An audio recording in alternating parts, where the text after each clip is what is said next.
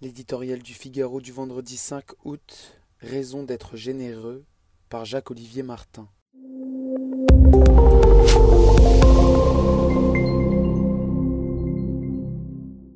La crise, quelle crise? Rarement les grandes entreprises françaises ont enregistré une si forte croissance de leur activité et dégagé des profits si plantureux en un semestre.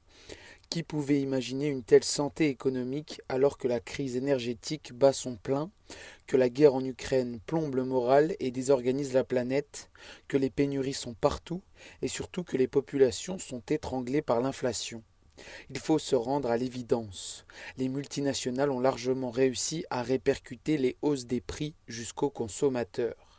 L'inflation est un mistigris qui finit toujours en bout de chaîne dans les mains de celui qui tire son cabas à roulettes ou pousse son chariot de course.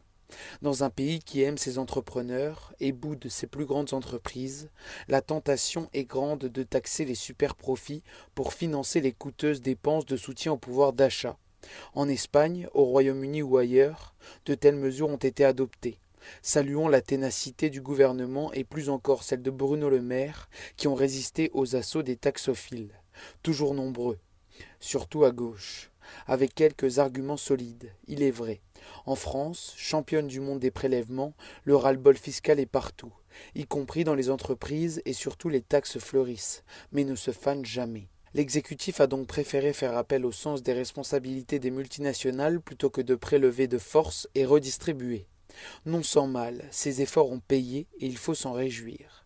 Nos ministres ont obtenu des géants de l'énergie et du transport des gestes financiers significatifs pour contenir les effets de l'inflation.